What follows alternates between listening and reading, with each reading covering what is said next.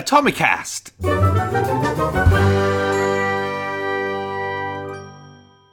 Hello Atomics and welcome to Atomicast. This is the podcast exclusively for Atomic members, and in this episode we're going to be covering part two of what to do if your offering isn't selling. If what you're selling isn't selling. Now, if you haven't listened to part one, because like I said, this is part two, where we covered the focus compass, go listen to that because you may be a little bit lost. It's like starting The Walking Dead on season five. It just would not make sense. Whoa, Who whoa, is Laurie? Whoa, whoa. Who is Laurie? Okay. In part one, we talked about how it was super important that your product and your offering were one hundred percent completely in line, synced up, before you look at the bottom half of the compass, which is sales and marketing, which we're going to be covering in this episode, right? So this episode is only if you have that perfect product for that perfect audience and it's still not selling, right? Because if you have a product that is rubbish and it's for nobody, then nothing that we talk about in this episode is going to be very helpful, is it, Pete? Because no. You can't sell rubbish with amazing marketing. Yes, exactly. All right. Well, what what you don't know is that I just hit record and I went for this one. I kind of threw Pete off a little bit. Th- these but, are all your lines. It's still your line to go as no, well. No, it's you, see? See, P. How is it? Let's start with marketing first. Oh, okay.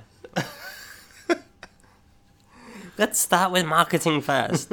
This is especially important if you are trying to sell something scalable that requires a lot of customers, because you need volume, you need an audience of people, an audience of potential customers to sell your products to.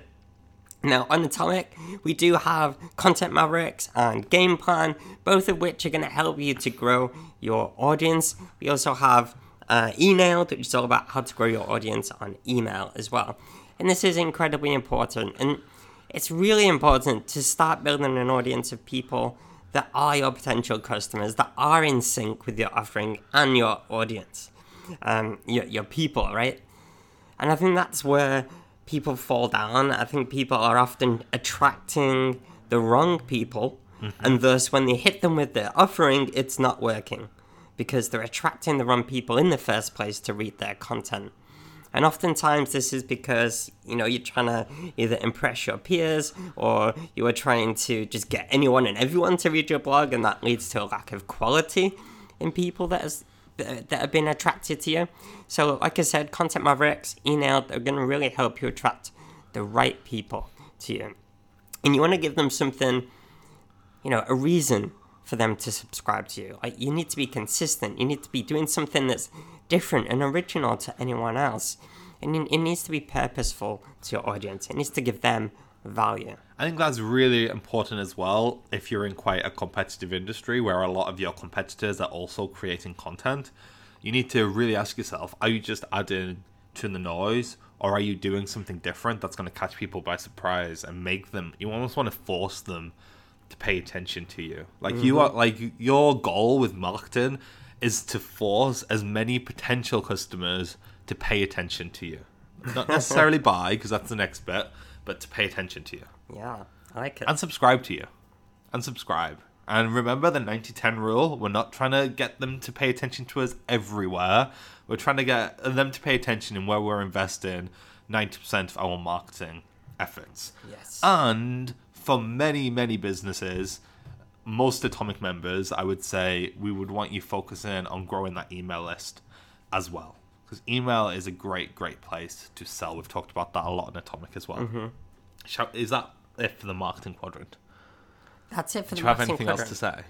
No, I think that's it. It's my, I, it's my line it's again. It's about now, growing your audience, bringing it onto email, and that's where you're probably going to sell the most. Yes. All right. So we go into like the fourth quadrant then. Mm-hmm. So the fourth quadrant is sales drivers, okay? So if you have got your perfect audience in mind, your perfect potential customers, you have got the perfect thing that you're going to sell them that they actually want, and you've started actually growing an audience of them, so a lot of them are paying attention to you. Now it's time to sell to them, right? And a lot of marketers will talk about content marketing in a way where almost selling is looked at as being bad. Like, we should never ever sell. Like, we just give, give, give, give value. And I think we don't necessarily one hundred percent agree with that kind of... Not at all. ...notion, do we? Right? Because, yes, if that's all you're doing, like, if all you are doing is creating content about how people can buy from you, then that's not going to attract anyone to you. Mm-hmm. But, like, we can't... We can't look at selling as something bad that we're not allowed to do, because then we'll never make any money, right? You need to sell. You need to sell. But there's ways to do it. Yes. There's so lots got, of different ways. So we've got a two-step process, right? So the first step mm-hmm. is to create opportunities to sell. So if you've been through Content Mavericks or done some of our trainings on Atomic, you may have heard us talk about hand raises before. So we have grown an audience of people who are potential customers. We kind of want to... find out in the audience who is actually interested, right? And we create opportunities to sell. It might be things like downloading our price guides. It might be things like attending a webinar. It might be things like clicking on a specific link in one of our emails so we can follow up with people. We want to create those opportunities to actually sell more directly to certain people in our audience. Yeah, and by getting them to, like, raise their hand. Yeah. Like, metaphorically. So that's kind of the first thing we want you to ask yourself, are you doing that? Like, are you creating those opportunities to sell to people? Yes. If perfect. Not, do it. Yeah, create those opportunities, create that hand-raiser content so that you know this person is interested and you should follow up with those people. And that's the next step, right? The follow-up. How do you actually sell to people in the most effective way? Now, Payday on July eighteenth is going to help you massively with this. We're going to be covering this a lot more, how to create more sales, get paid what you're worth, and improve that overall sales um, um, process. And and I think this is really where people fall down a lot of the time. You know, a lot of people will have a good product or service. It's it's ready there for the right people. But yeah, for some reason, it's just not selling. And what most people will say is, you know, I get all my business through referrals, not from my website or search or email marketing or anything like that. And and why do you think that is? Do you think it's because the word of mouth is particularly awesome? Or is it because your online sales process is pants? And I think it's that one. Yeah. I think it's that one. I think people have a big opportunity here. There's huge potential for you listening right now to improve this and get more sales immediately by improving that sales process when people find you online. So it's about finding that point where a customer comes across your website or your service and you hit them in the face hard with their pain point to make them want to kind of read and get to know more, tease their curiosity. And then it's about taking them through the steps to elevate them to the point where they can't wait to buy. Now, what is that process for you? You need to figure that out. For some people, for some products, that might be quite easy. It's like, hey, literally, this is me. This is what I've got. For some people, it might need a really long, complex, like, sales page. For some people, it might need, like, a call. It might need a behind the scenes. It might need a demo. It might need a free trial. And would you agree maybe the more expensive it is, the more complex that process needs to be? Exactly. Now, I've checked out a few sales pages. Of our members? Of our members. Uh, oh. oh, no. I know. And it's been on to you guys. To, to give this some context, like, the Atomic sales page is, like, really long. And it sells Atomic, like, where we try to sell it in the most effective way possible. And we're and we, constantly changing it. We're constantly changing it, yes.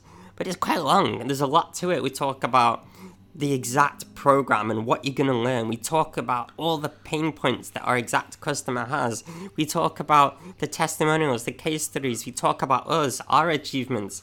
We show um, case studies. Like, we go through every single possible objection and F A Q that you might have before joining Atomic and try and answer them. Like, it's a long page. And Atomic is less than a thousand pounds.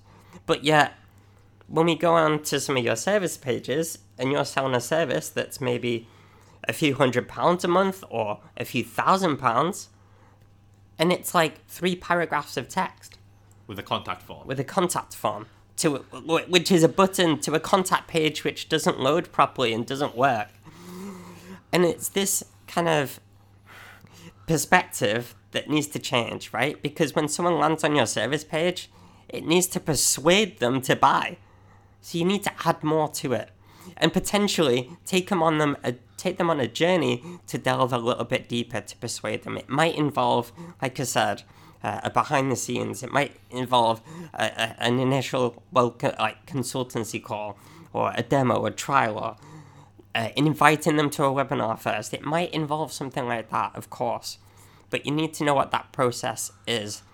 And on Payday, we're going to help you create that process. Yes. I think we did okay. I think this is the first one that we have not actually rehearsed. So I feel like it went pretty well. You're just like, oh, should we do this podcast? Yes, record! Boom! Oh, we're doing this! Oh, let's go! So anyway, let us know what you thought of that one.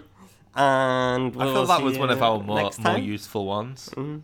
All right, that's Clearly it. Clearly haven't rehearsed the ending, though, because this is a bit of a, a cluster F. You ready for the ending? Go on, give it to them. Okay, here we go. Three, two, one.